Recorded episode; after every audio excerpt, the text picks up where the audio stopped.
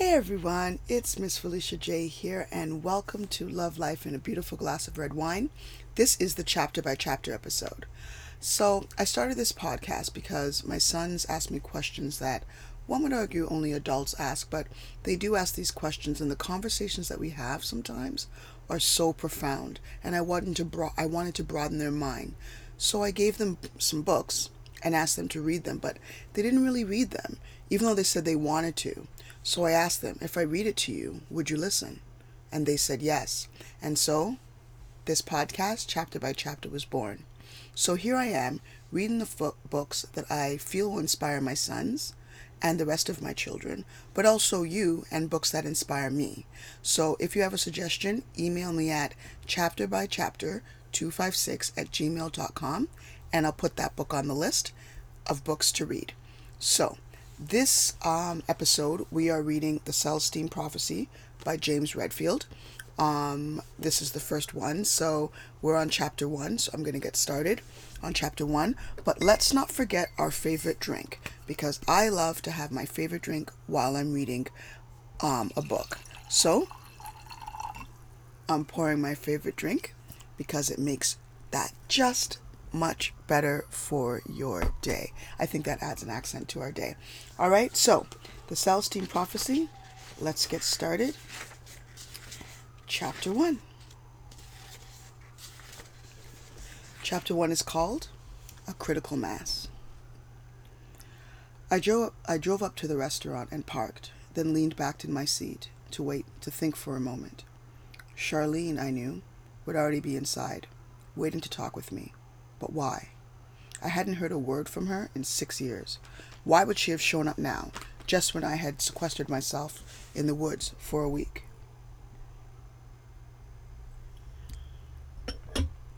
I stepped out of the truck and walked toward the restaurant. Behind me, the last glow of a sunset sank in the west and cast highlights of golden amber across the wet parking lot. Everything had been drenched an hour earlier by a brief thunderstorm and now the summer evening felt cool and renewed, and because of the fading light, almost surreal. A half moon hung overhead. As I walked, old images of Charlene filled my mind. Was she still beautiful? Intense? How would time have changed her? And what was I to think of this manuscript she mentioned, this ancient artifact found in South America that she couldn't wait to tell me about? I have a two hour layover at the airport, she had said on the telephone. Can you meet me for dinner? You're going to love what this manuscript says. It's just your kind of mystery. My kind of mystery? What did she mean by that? Inside the restaurant was crowded. Several couples waited for tables. When I found the hostess, she told me Charlene had already been seated and directed me toward a terraced area above the main dining room. I walked up the steps and became aware of a crowd of people surrounding one of the tables. The crowd included two policemen. Suddenly, the policeman turned and rushed past me and down the steps. As the rest of the people dispersed, I could see past them to the person who seemed to have been the center of attention, a woman still seated at the table. Charlene? I quickly walked up to her. Charlene, what's going on? Is anything wrong? She tossed back her head in mock exasperation and stood up, flashing her famous smile. I noticed that her hair was perhaps different, but her face was exactly as I remembered small, delicate features, wide mouth, huge blue eyes. You wouldn't believe it, she said, pulling me into a friendly hug. I went to the restroom a few minutes ago, and while I was gone, someone stole my briefcase. What was in it? Nothing of importance. Just some books and magazines I was taking along for the trip. It's crazy. The people at the other tables told me someone just walked in, picked it up, and walked out. They gave the police a, police a description, and the officer said they would search the area. Maybe, should, maybe I should help them look. No, no, let's forget about it. I don't have much time, and I want to talk with you. I nodded, and Charlene suggested we sit down. A waiter approached, so we looked over the menu and gave him our order. Afterward, we spent 10 or 15 minutes t- chatting in general. I tried to underplay my self imposed isolation, but Charlene picked up on my vagueness. She leaned over and gave me that smile again. So, what's really going on with you? she asked. I looked at her eyes, at the intense way she was looking at me. You want the whole story immediately, don't you? Always, she said. Well, the truth is, I'm taking some time for myself right now and staying at the lake. I've been working hard and I'm thinking about changing directions in my life. I remember you talking about that lake. I thought you and your sister had to sell it. Not yet, but the problem is property taxes. Because the land is so close to the city, the taxes keep increasing. She nodded. So what are you going to do next? I don't know yet. Something different. She gave me an intriguing look. Sounds as if you're as restless as everyone else. I suppose I asked. Why do you ask? Sorry, I suppose I said. Why do you ask? It's in the manuscript. There was silence as I returned her gaze. Tell me about this manuscript, I said. She leaned back in her chair as if to gather her thoughts, then looked me in the eye again. I mentioned on the phone, I think, that I left the newspaper several years ago and joined a research firm that investigates cultural and demographic changes for the UN. My last assignment was in Peru. While I was there completing some research at the University of Lima, I kept hearing rumors about an old manuscript that had been discovered. Only no one could give me any details, not even at the departments of archaeology or anthropology. And when I contacted the government, government about it, they denied any knowledge whatsoever. One person told me that the government was actually working to suppress this document for some reason, although again, he had no direct knowledge. You know me, she continued. I'm curious. When my assignment was over, I decided to stay around for a couple of days to see what I could find out. At first, every lead I pursued turned out to be another dead end. But then, while I was eating lunch in a cafe outside of Lima, I noticed a priest watching me. After a few minutes, he walked over and admitted that he had heard me inquiring about the manuscript earlier in the day. He wouldn't reveal his name, but he agreed to answer all my questions. She hesitated for a moment, still looking at me intensely. He said the manuscript dates back to about 600 BC. It predicts a mass transformation in human society. Beginning when? I asked. In the last two last decades of the 20th century. Now? Yes, now. What kind of transformation is this supposed to be? I asked. She looked embarrassed for a moment, then with force said, The priest told me it's a kind of renaissance in consciousness, occurring very slowly. It's not religious in nature, but it is spiritual. We're discovering something new about human life on this planet, about what our existence means. And according to the priest, this knowledge will alter human culture dramatically. She paused again, then added, the priest told me the manuscript is divided into segments or chapters, each devoted to a particular insight into life. The manuscript predicts that in this time period, human beings will begin to grasp these insights sequentially, one insight, then another, as we move from where we are now to a completely spiritual culture on earth. I shook my head and raised an eyebrow cynically. Do you really believe all this? Well, she said, I think. Look around, I interrupted, pointing at the crowd sitting in the room below us. This is the real world. Do you see anything changing out there? Just as I said that, an angry remark erupted from a table near the far wall, a remark I couldn't understand, but which was loud enough to hush the entire room. At first I thought the disturbance was another robbery, but then I realized it was only an argument. A woman appearing to be in her thirties was standing up and staring indignantly at a man seated across from her. No, she yelled. The problem is that this relationship is not happening the way I want it. Do you understand? It's not happening. She composed herself, tossed her napkin on the table, and walked out. Charlene and I stared at each other, shocked that the outburst had occurred at the very moment we were discussing the people below us. Finally, Charlene nodded toward the table where the man remained alone and said, It's the real world that's changing. How? I asked, still off balance. The transformation is beginning with the first insight, and according to the priest, this insight always surfaces unconsciously at first as a profound sense of restlessness. Restlessness? Yes. What are we looking for? That's just it. At first, we aren't. According to the manuscript, we're beginning to glimpse an alternative kind of experience. Moments in our lives that feel different somehow, more intense and inspiring but we don't know what this experience is or how to make it last. And when it ends, we're left feeling dissatisfied and restless with a life that seems ordinary again. You think this restlessness was behind the woman's anger? Yes, she's just like the rest of us. We're all looking for more fulfillment in our lives, and we won't put up with anything that seems to bring us down. The restless searching, the restless searching is what what's behind the me first attitude that has characterized recent decades, and it's affecting everyone from Wall Street to street gangs. She looked directly at me, and when it comes to relationships, we're so demanding that we're making them near impossible. Her remark brought me brought back the memory of my last two relationships. Both had begun intensely, and both within a year had failed. When I focused on Charlene again, she was waiting patiently.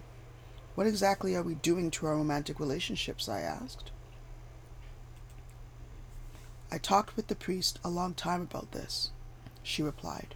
He said that when both partners in a relationship are overly demanding, when each expects the other to live in his or her world, to always be there to join in his or her chosen attitudes, an ego battle inevitably develops. What she said struck home. My last two relationships had indeed degenerated into power struggles. In both situations, we had found ourselves in a conflict of agendas. The pace had been too fast. We had too little time to coordinate our different ideas about what to do, where to go, what interests to pursue. And in the end, the issue of who would lead, who would determine the direction for the day, had become an irresolvable difficulty. Because of this control battle, Charlene continued, the manuscript says we'll find it very difficult to stay with the same person for any length of time. That doesn't sound that doesn't seem very spiritual, I said. That's exactly what I told the priest, she replied. He said to remember that while most of society's recent ills can be traced to this restlessness and searching, this problem is temporary and will come to an end. We're finally becoming conscious of what we're actually looking for, of what this other, more fulfilling experience really is. When we grasp it fully, we'll have attained our first insight. Our dinner arrived, so we paused for several minutes as the waiter poured more wine, and to taste each other's food. When she reached across the table to take a bite of salmon from my plate, Charlene wrinkled her nose and giggled. I realized how easy it was to be with her. Okay, I said. What is this experience we're looking for? What is the first insight? She hesitated as though unsure how to begin. This is hard to explain, she said, but the priest put it this way he said the first insight occurs when we become conscious of the coincidences in our lives. She leaned toward me. Have you ever had a hunch or an intuition concerning something you wanted to do? Some course you wanted to take in your life and wondered how it might happen? And then, after you had half forgotten about it and focused on other things, you suddenly met someone or read something or went somewhere that led you to the very opportunity you envisioned? Well, she continued, according to the priest, these coincidences are happening more and more frequently, and that when they do, they strike us as beyond what would be expected by pure chance. They feel destined, as though our lives have been guided by some unexplained force. The experience induces a feeling of mystery and excitement, and as a result, we feel more alive. The priest told me that this experience, this is the experience that we've glimpsed and that we're now trying to manifest all the time. More people every day are convinced that this mysterious movement is real and that it means something, that something else is going on beneath everyday life. This awareness is the first insight. She looked at me expectantly but I said nothing. Don't you see? she asked. The first insight is a reconsideration of the inherent mystery that surrounds our individual lives on this planet. We are experiencing these mysterious coincidences, and even though we don't understand them yet, we know they are real. We are sensing again, as in childhood, that there is another side of life that we have yet to discover, some other process operating behind the scenes. Charlene was leaning further toward me, gesturing with her hands as she spoke. You're really into this, aren't you? I asked. I can remember a time, she, asked, she said sternly, when you talked about these kind of experiences. Her comment jolted me. She was right. There had been a period in my life when I had indeed experienced such coincidences, and had even tried to understand them psychologically. Somewhere along the way, my view had changed. I had begun to regard such perceptions as immature and unrealistic for some reason, and I had stopped even noticing. I looked directly at Charlene, then said defensively, I was probably reading Eastern philosophy or Christian mysticism at that time. That's what you remember. Anyway, what you're calling the first insight has been written about many times. Charlene, what's the difference now? How is, perception, how is a perception of mysterious occurrences going to lead to a cultural transformation? Charlene looked at, down at the table for an instant and then back at me. Don't misunderstand, she said. Certainly, this consciousness has been experienced and described before. In fact, the priest made a point to say that the first insight wasn't new.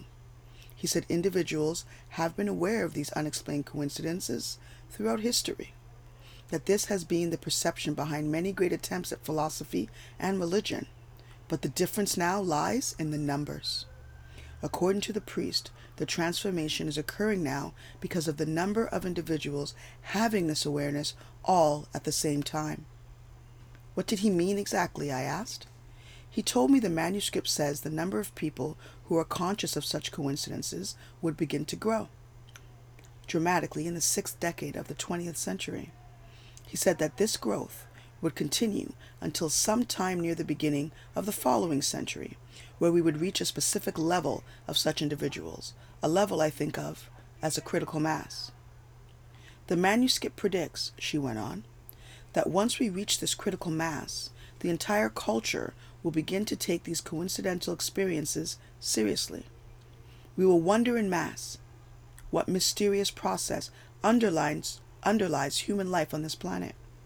And it will begin this question asked at the same time by enough people that will allow the other insights to come into consciousness, because according to the manuscript, when a sufficient number of individuals seriously question what's going on in life, we will begin to find out.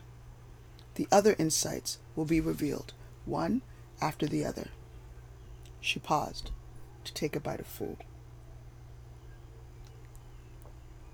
And when we grasp the other insights, I asked, then the culture will shift? That's what the priest told me, she said. I looked at her for a moment, contemplating the idea of a critical mass, then said, You know, all this sounds awfully sophisticated for a manuscript written in 600 BC. I know, she replied. I raised the question myself. But the priest assured me that the scholars who translated the manuscript were absolutely convinced of its authenticity, mainly because it was written in Aramaic, the same language in which much of the Old Testament was written. Aramaic in South America? How did it get there in 600 BC? The priest didn't know. Does his church support the manuscript? I asked. No, she said. He told me that most of the clergy were bitterly trying to suppress the manuscript. That's why he couldn't tell me his name. Apparently, talking about it all was very dangerous for him. Did he say why the church officials were against it? Yes, because it challenges the completeness of their religion. How? I don't know exactly. He didn't discuss it much. But apparently, the other insights extend some of the church's traditional ideas in a way that alarms the church elders, who think things are fine the way they are. I see. The priest did say, Charlene went on, that he doesn't think the manuscript undermines any of the church's principles. If anything, it clarifies exactly what is meant by these spiritual truths. He strongly felt that the church leaders would see this fact if they would try to see life as a mystery again and then proceed through the other insights. Did he tell you how many insights there were? No. But he did mention the second insight. He told me it is a more correct interpretation of recent history, one that further clarifies the transformation. Did he elaborate on that? No, he didn't have time. He said he had to leave to take care of some business. We agreed to meet back at his house that afternoon, but when I arrived, he wasn't there. I waited three hours and he didn't show up. Finally, I had to leave to catch my flight home. You mean you weren't able to talk with him anymore? That's right. I never saw him again. And you never received any confirmation about the manuscript from the government? None. And how long did this how long ago did this take place? About a month and a half. For several minutes we ate in silence. Finally, Charlene looked up and asked, So, what do you think? I don't know, I said. Part of me remains skeptical skeptical of the idea that human beings could really change. But another part of me was amazed to think that a manuscript which spoke in these terms might actually exist. Did he show you a copy or anything? I asked. No, all I have are my notes. Again, we were silent. You know, she said, I had thought you would be really excited about these about these ideas. I looked at her. I guess I need some proof that what this mag- manuscript says is true. She smiled broadly again. What I asked? That's exactly what I said. To whom? That's exactly what I said too. To whom? The priest? Yes. What did he say? He said that experience is the evidence. What did he mean by that? He meant that our experience validates what the manuscript says. When we truly reflect on how we feel inside, on how our lives on how our lives are proceeding at this point in history. We can see that the ideas in the manuscript make sense, that they ring true. She hesitated. Does that make sense? Does it make sense to you? I thought for a moment. Does it make sense? Is everyone as restless as me? And if so, does our restlessness result from the simple insight, the simple awareness built up for 30 years, that there is really more to life than we know, more than we can experience? I'm not sure, I finally said. I guess I need some time to think about it. I walked out to the garden beside the restaurant and stood behind a cedar bench facing the fountain. To my right, I could see the pulsating lights as the airport, at the airport rather, and hear the roaring engines of a jet ready to take off. What beautiful flowers, Charlene said from behind me. I turned to see her walking toward me along the walkway, admiring the rows of petunias and begonias which bordered the sitting area. She stood behind me and I put my arm around her. Memories flooded my mind. Years ago, when we had both lived in Charlottesville, Virginia, we had spent regular evenings together talking. Most of our discussions were about academic theories and psychological growth.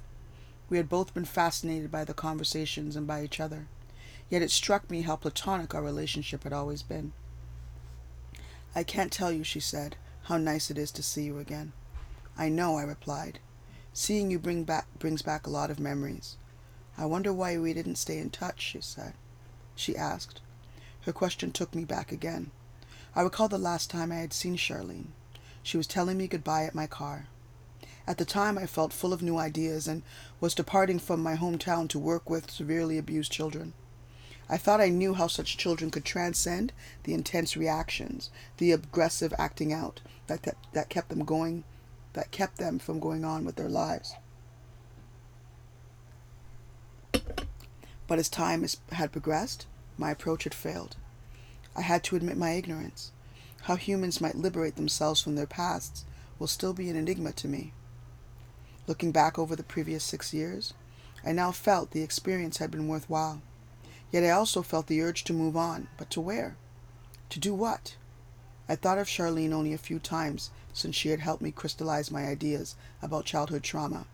And now, here she was again, back in my life, and our conversation felt just as exciting as before. I guess I totally I got totally absorbed in my work, I said. So did I, she replied. At the paper it was one story after another. I didn't have time to look up. I forgot about everything else. I squeezed her shoulder. You know, Charlene, I'd forgotten how well we walked we talked together. Our conversation seemed so easy and spontaneous. Her eyes and smile confirmed my perception. I know, she said. Conversations with you give me so much energy. I was about to make another comment when Charlene stared past me toward the entrance at the resta- to the restaurant. Her face grew anxious and pale. What's wrong? I asked, turning to look in that direction. Several people were walking toward the parking lot, talking casually, but nothing seemed out of the ordinary. I turned to face Charlene again. She still appeared alarmed and confused. What was it? I repeated. Over by the first row of cars. Did you see that man in the gray shirt? I looked toward the parking lot again. Another group was exiting the door. What man? I guess he's not there now, she said, straining to see. She looked directly into my eyes. When the people at the other tables described the man who stole my briefcase, they said he had thinning hair and a beard and wore a gray shirt. I think I just saw him over there by the cars, watching us. A knot of anxiety formed in my stomach. I told Charlene I would be right back and walked to the parking lot to look around, careful not to get too far away. I saw no one who fit the description. When I returned to the bench, Charlene took a step closer to me and said softly, Do you suppose this person thinks I have a copy of the manuscript, and that's why he took my briefcase? He's trying to get it back? I don't know, I said, but we're going to call the police again and tell them what you saw. I think they I think they also ought to check out the passengers on your flight. We walked inside and called the police, and when they arrived, we informed them of what had occurred. They spent 20 minutes checking each car, then explained that they could invest no more time. They did agree to check that all the passengers boarding the plane Charlene would be on. After the police had left, Charlene and I found ourselves standing alone again by the fountain.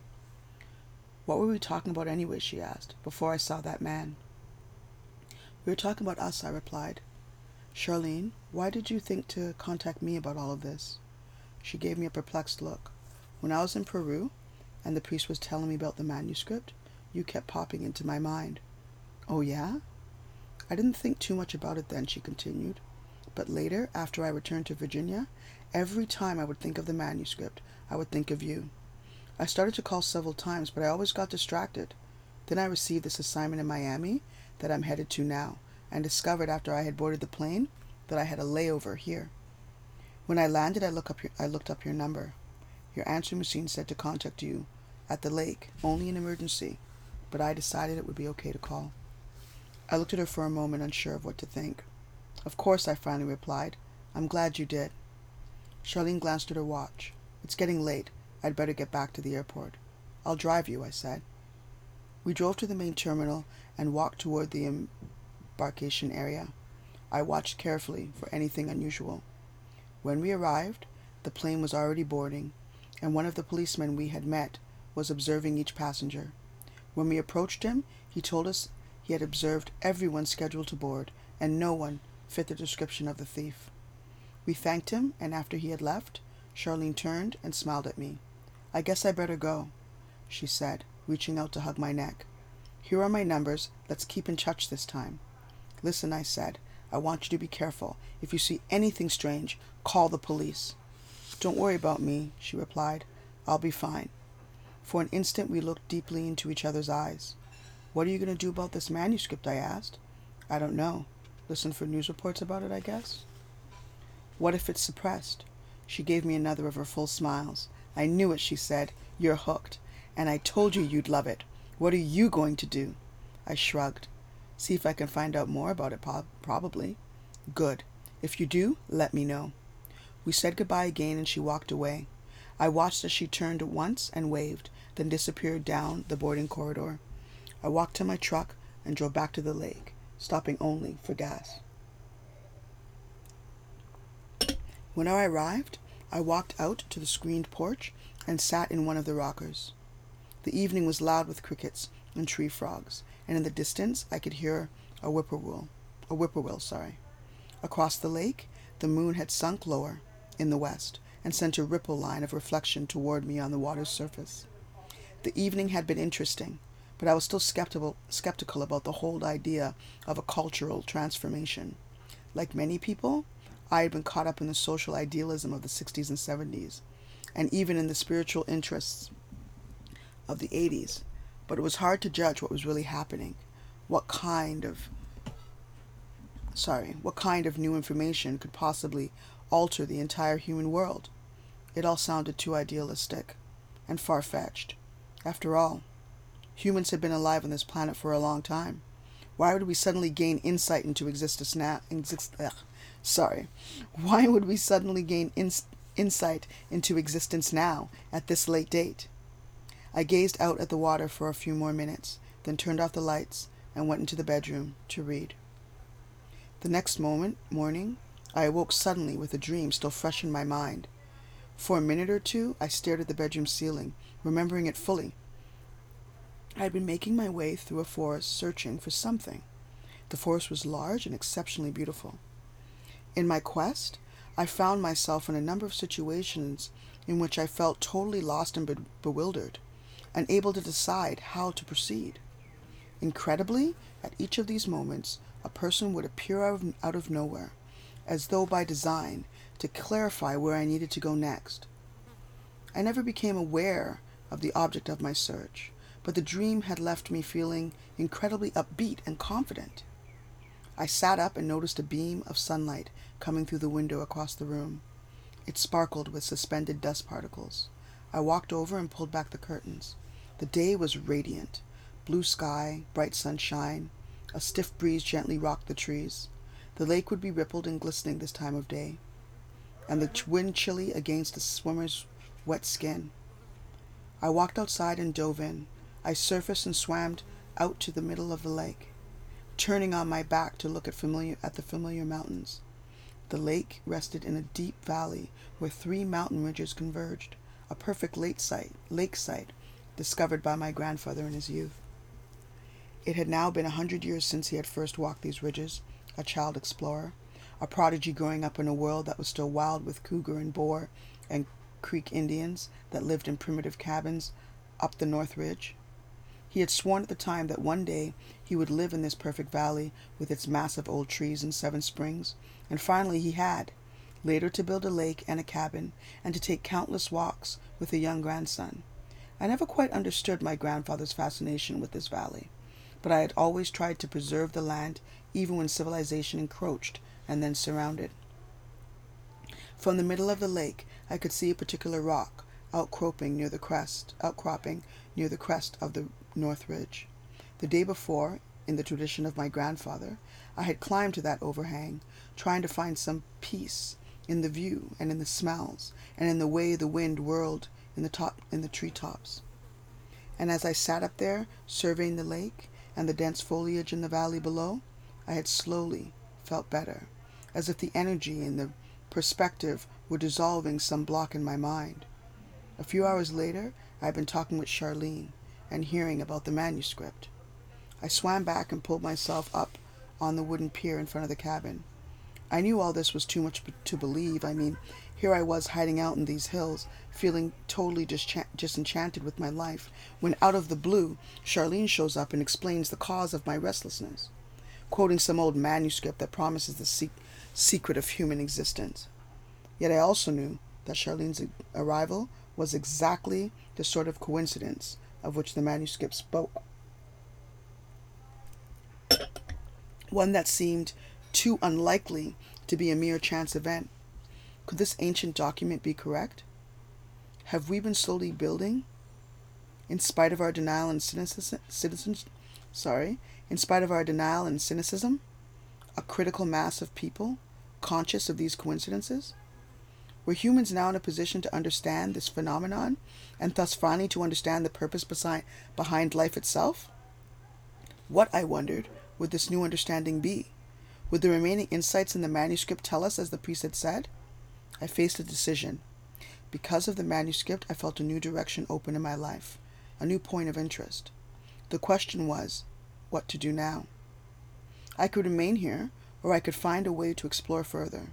The issue of danger entered my mind. Who had stolen Charlene's briefcase? Was it someone working to suppress the manuscript? How could I know? I thought about the possible risk for a long time, but finally my mood of mood of optimism prevailed. I decided not to worry. I would be careful and go slowly. I walked inside and called the travel agency with the largest ad in the yellow pages. The agent with whom I spoke said he could indeed arrange a trip to Peru. In fact, by chance, there was a cancellation I could fill. A flight with reservations already confirmed at a hotel in Lima. I could have had the whole package at a discount, he said, if I could leave in three hours. Three hours? That is the end of chapter one. And I have to say, I just want to add to our conversation here or to this podcast how this book came into my life. When I first heard about this book, I was married and my ex husband was on his way home from work. And when he was on his way home, he struck a conversation with this girl in, or woman rather, in the bus. And she was reading this book with a green cover. And she was talking to him about this book and telling him what this book means, what, what this book means to her. And in that, she said that this book says that when you're finished reading, you have to give it to someone else because you have to share the insights that the book ensues. And she would give it to him, but she's almost finished, but not quite finished. So on his way as he went home, he texted me and he said, I met this woman in the bus. She had this book and this book, we have to get this book. When I get home, I'm going to call you and we're going to find this book. When he got home, he walked into his bedroom and on his bed was a green a book with a green cover. His mother had gone to the bookstore that day and found a book that she thought she should re- he should read, and that book, laying on his bed with the green cover, was the Celestine Prophecy by James Redfield. It was ironic that the first chapter is that coincidences do not exist, and that this is how this book came into his life, and therefore into mine. And from then, that's why this book has this affinity to me, because its presence in my life is a reflection of its first insight. So I just want to share that story. I don't know if I have a story for every single week, but that's my story for this week. So that is the ch- end of chapter one. I trust that it has broadened your mind and inspired your thoughts or a conversation. I trust that it changed your world or entertained you. Whatever it has done for you, I trust that it has served you in some way.